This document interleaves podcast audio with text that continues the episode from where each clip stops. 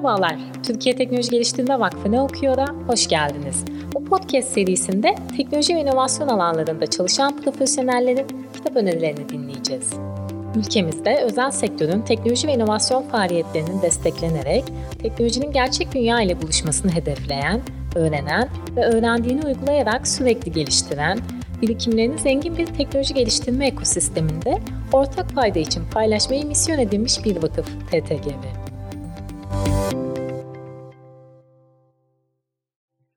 Bölümde Kıvılcım Stüdyo'da TTG ve Ne Okuyorum konuğu TTG ve ailesinden Exnovate programı uzman yardımcısı Sevtap Gökçe. Hoş geldiniz. Merhaba. Ee, biraz sizi tanıyalım.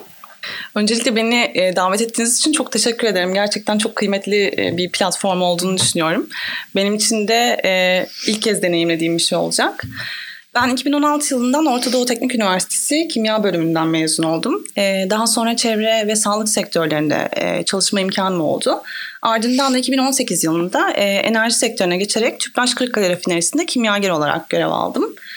Bu süre zarfında e, laboratuvar şefliğinin görevi e, yanında bir de kurum içi girişimcilik projelerinde yer alma imkanım oldu. E, bu projelerden edindiğim kazanımlarla birlikte e, holding bazında bana iç mentörlük e, olarak destek vermek ister misin diye teklifte bulundular. Ben de tabii ki de e, bana açılan yeni bir kapı olduğu için e, seve seve kabul ettim. Ee, daha sonra aslında bu birazcık da benim inovasyon ve teknolojiyle buluşma yolculuğum olarak da adlandırabiliriz. Ee, kimyagerlik ve kurum içi girişimcilik bir yandan iç mentörlük derken 2021 Nisan ayında ise e, TTGV ailesiyle yollarım kesişti. Bu kesişme aslında birazcık benim için komik bir hikaye. Dilerseniz onu da aktarmak isterim. E, rafineri bölgesinde sahadayken telefon kullanmanız yasaktır. Sadece telsizle e, dolaşırsınız. E, o sırada da e, insan kaynakları kısmından TTGV'nin bana birkaç telefon gelmişti ve sürekli meşgul atmak durumunda kaldım. Sonra bir saat sonra tekrardan döndüğümde bana şey dediler işte inovasyon ve teknoloji alanında hani bir yol çizmek ister misiniz diye. Yani belki de ben o telefona dönmeseydim şu an e, bu ailenin içinde olmayacaktım. Böyle kendi değerlerimle eşleşen bir kurumun içerisinde olmayacaktım. Birazcık kendimi böyle ifade edebilirim. Harika. Tesadüfler tam bir kader yolculuğu olmuş ve yolunuz TTGV ile e, kesişmiş. Teknoloji ve inovasyon alanında komüniteyi beslemek, ilham vermek, yeni projeler oluşturmak üzere sahadan vakfa hoş geldiniz o zaman. Teşekkür ederim çok sağ olun. Ki, e, Exnovate neler yapar? E, TTGV çatısı altında uzun yıllardır çalışan bir program. Biraz Exnovate programından bahseder misiniz? E, tabii ki ben yaklaşık 3 aydır e, Exnovate programında uzman yardımcısı olarak görev almaktayım. Bizim buradaki nihai amacımızı e, sloganımızla aktarabilirim. Hack the Process, Empower the Team. E, direkt bence Exonomate programının özünü ve e, Türkiye'de neye hizmet ettiğini açıklayan bir slogan. Exomate olarak biz e, Türkiye'de inovasyon ve teknoloji alanında iyi uygulamaların yaygınlaşmasını, bu kısımda gönüllü olan, istekli olan kişilerin bir araya gelmesini olanak sağlayan e, komüniteler oluşturmayı hedefliyoruz. Hatta hedefliyoruzdan ziyade artık oluşturduk ve birazcık daha kendi kendine ilerleyebilen komünitelerin e, tasarımlarını yapıyoruz. E, buradaki güzel kazanımlar ve çıktılar sayesinde de hem ekosisteme destek veriyoruz hem de Türkiye'de gerçekten değerli olan ve e, değeri de yeni yeni anlaşılan inovasyon ve teknoloji alanında kıymetli çıktıların, eserlerin bulunduğu e, bir platform olarak yorumlayabilirim. Podcast'imizde de çok para, paralel. Biz de burada teknoloji ve inovasyon alanında sizde bir önceki sohbetimizde de konuştuğumuz gibi çok ciddi yayın, e, kitap ve bilgi kirliliği var dedik. E, kirlilikten ama çok fazla var ve biz nereden okuyacağımızı, nereden başlayacağımızı, nasıl devam edeceğimizi bilemiyoruz. Podcast'imizin de amacı teknoloji ve inovasyon alanında ekosistemi e, beslemeyi amaç edilmiş bir vakıf olan TTGV'de sizlerin, profesyonellerin yani saha hem sahada hem akademide ol, olup e, hem de vakıf içinde e, ekosistemine fayda yaratmaya e, çalışan programlar oluşturan e, sizlerin neler okudukları, sizlerin okuduklarından il, ilham almak. Peki e, nasıl okuyorsunuz, neler okuyorsunuz? Biraz böyle sizin okuma yolculuğunuz e, nasıl? E, biraz ondan bahsedelim. Ben bu e, güzel sorunuza şöyle bir başlangıç yapmak istiyorum. E, ülkemizde şu an birçok kuşaktan e, doğan, yetişen ve o kültüre sahip olan bir e, kitle var. Ben de Y kuşağı çocuğuyum. Dijital kuşak çocuğu olarak da adlandırabiliriz. E, isminden de anlaşılacağı üzere biz gerçekten e, herhangi bir kaynağa ulaşmak istediğimizde ilk başvurduğumuz nokta internet oluyor. YouTube olsun, podcastler olsun, e, başka makaleler olsun hepsini aslında internetten ulaşabiliyoruz. Yani aslında bize verilen sınırsız bir kaynak var. Bir yandan da bu kaynağın dezavantajlarını yaşayan, çok derinden yaşayan bir e, kuşağız. Çünkü aslında sizin de dediğiniz gibi e, kaynak çok ama aynı zamanda doğru ve güvenilir kaynağa ulaşmakta da problem yaşıyoruz. Ben bunu birazcık kendi kişisel gelişim yolculuğuna da aslında bağlamak istiyorum. Ee, çevremden duyduğum ve e, bilirsiniz İK sorularından bir tanesi olan işte gelişim açık yönlerin nelerdir? Birazcık hani bu kısımda evet. konuşmak ister misin denilen kısmı keşfetme imkanımı aslında kitaplar sayesinde buldum.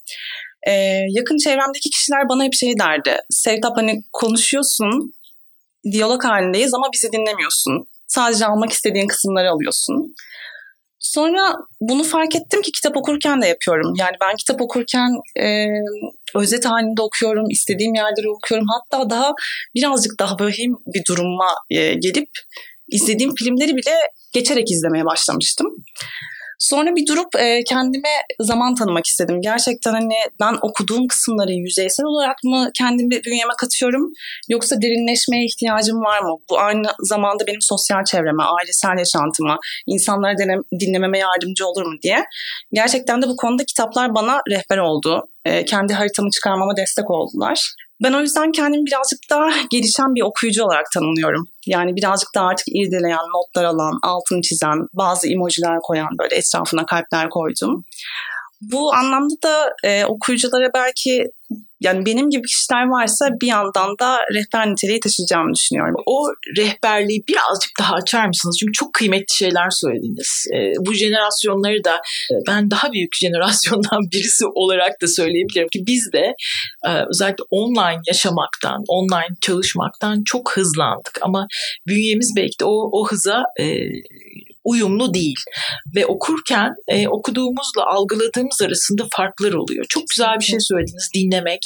Hepimiz derin dinlemeyi artık geçip bir parça daha hızlı sonuca gelecek, hap bilgiler alacak bir çaba, bir acele içindeyiz. O yüzden de hani bu kendinize yap bulduğunuz yöntem e, bir parça okuyucularımıza da ilham verebilir diye düşünüyorum. Bizle azıcık paylaşırsanız çok seviniriz. Tabii ki. Aslında bu birazcık daha e, yani yeni kuşakların da e, kurumsal hayatında döngüsü şeklinde.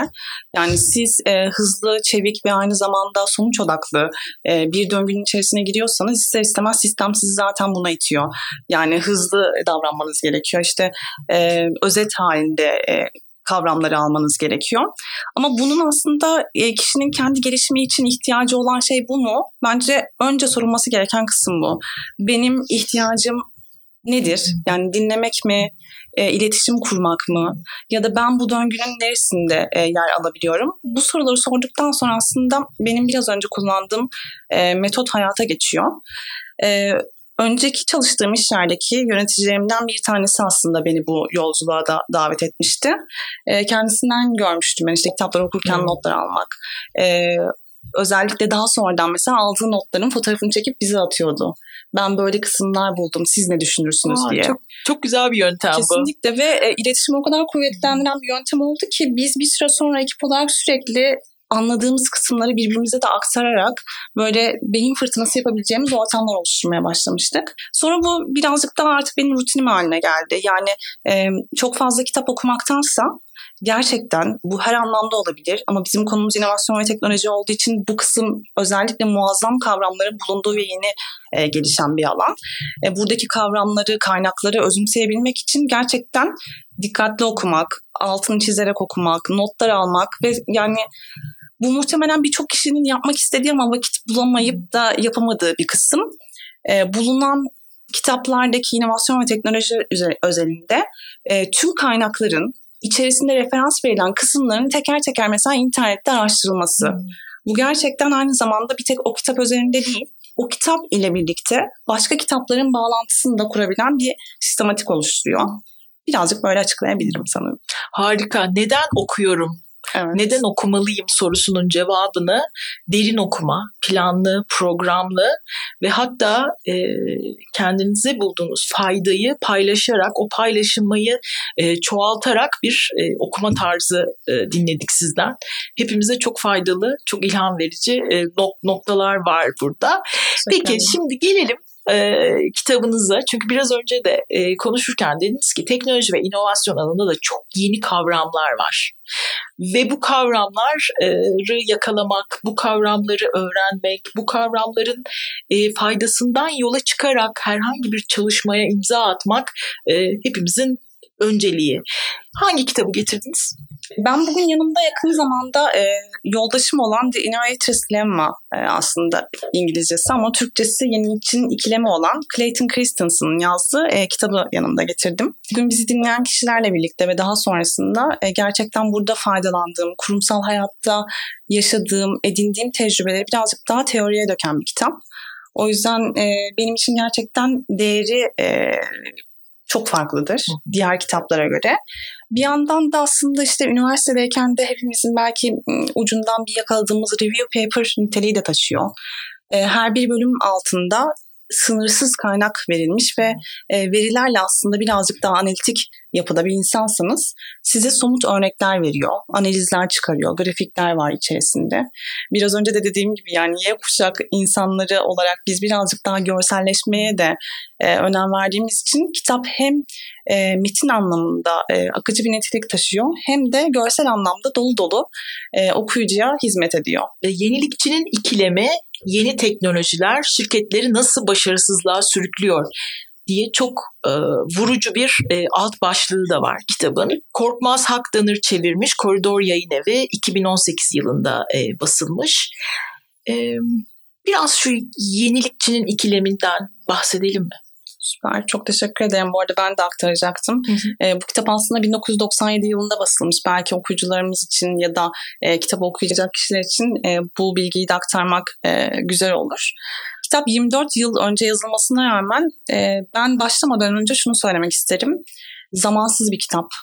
Yani her zaman bu kitabı açıp okuyabilirsiniz ve e, size güncel bilgiler sağlayacaktır. Yani 20 yıl öncesinin bilgileri değil, okuduğunuz zaman ben bunu şirketimde yaşamıştım.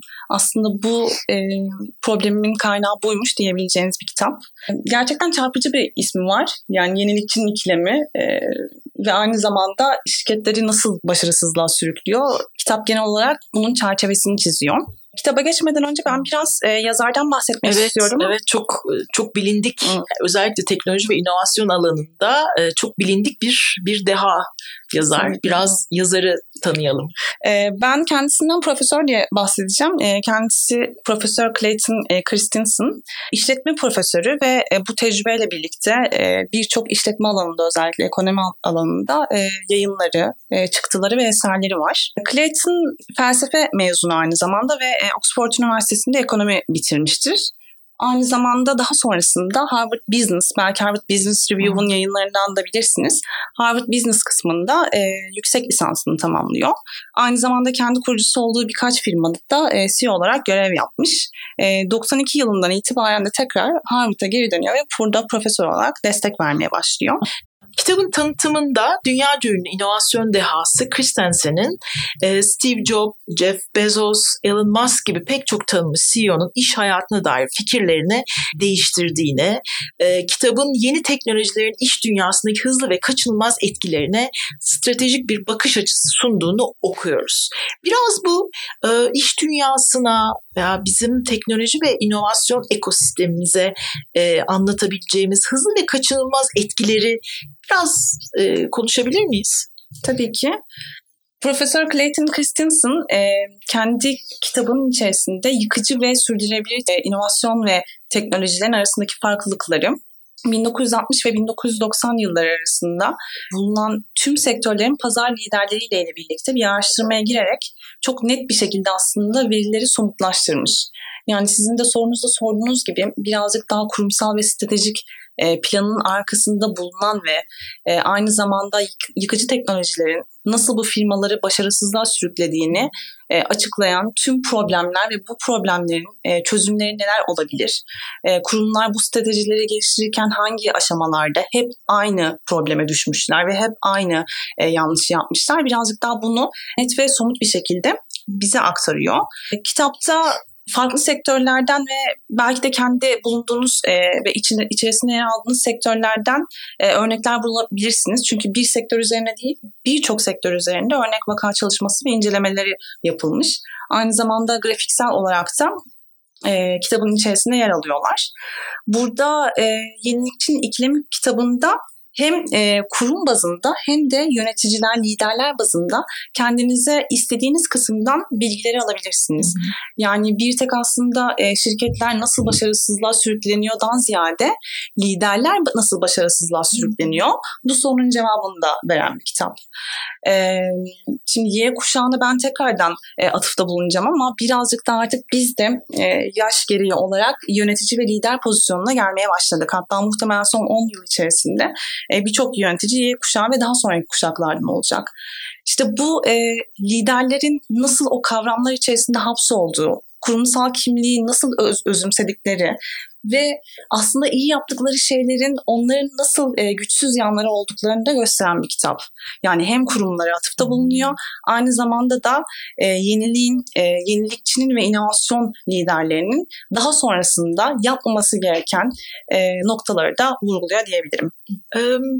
Birazcık böyle çok da açıklamadan ama e, dinleyicilerimize de böyle birkaç ipucu vermek için bu yıkıcı teknolojilerden e, biraz bahsedebilir miyiz? Özellikle e, bu başarısızlık hikayelerinden de yola çıkarak bir liderlik yetkinliği geliştirecek kişiler, kişilerin hikayelerinin olduğunu e, duydum sizden ve e, ardından da vurucu bir terim yıkıcı teknoloji. Biraz ondan bahsedebilir miyiz? Tabii e, günümüzde firmalar aslında birazcık daha belki kaba bir tabir olacak ama müşteri bağımlısı olarak adlandırabiliriz. Kurumsal firmalar olsun ya da yeni pazarlara giren firmalar olsun her sektördeki firma bir süre sonra döngüsünü tamamen müşterinin isteği odaklı e, ilerletiyor. Ve e, eğer müşteri bunu istiyorsa o kısma sınırsız derecede kaynakta bulunuyor. İşte yıkıcı inovasyon birazcık daha burada e, devreye giriyor.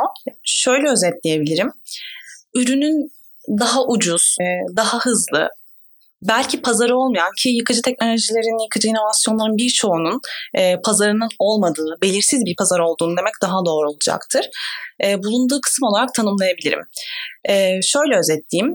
Kurumsal bir firmadasınız, müşterinizin istekleri var ve siz sürekli e, bir şeyleri geliştirmeye çalışıyorsunuz. Bu yaptığınız aslında sürdürülebilir inovasyon başlığı altına giriyor. Ama bir yandan da e, kurumlar şeyi istiyor. Farklı bir sektörde ya da farklı bir kanaldan bu belki mimari yapısı olarak da e, bir ölçeğin farklılığı olabilir. Örneğin şu an önümde benim işte bir bardak var. Belki bu bardağın minimal boyutta küçültülmesi bile yıkıcı bir inovasyon olabilir. En basitinden şu an eskiden çay demlerdik. Şimdi birazcık daha işte e, çay poşetleriyle birlikte onları kullanıyoruz. Bu mesela yıkıcı bir inovasyon örnek olarak verilebilir.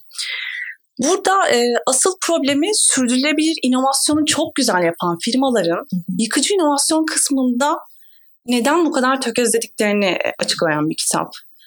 Çünkü e, bir firma büyümeye başladıysa sürekli yukarıya doğru gidecektir. Hiçbir zaman aşağıya ya da e, kar marjlarını daha aşağıya çekecek stratejilerde girmek istemezler. Doğal olarak e, yıkıcı inovasyon ve teknoloji kurumsal firmaların birazcık daha strateji dışında kalmasına neden olan bir kısım.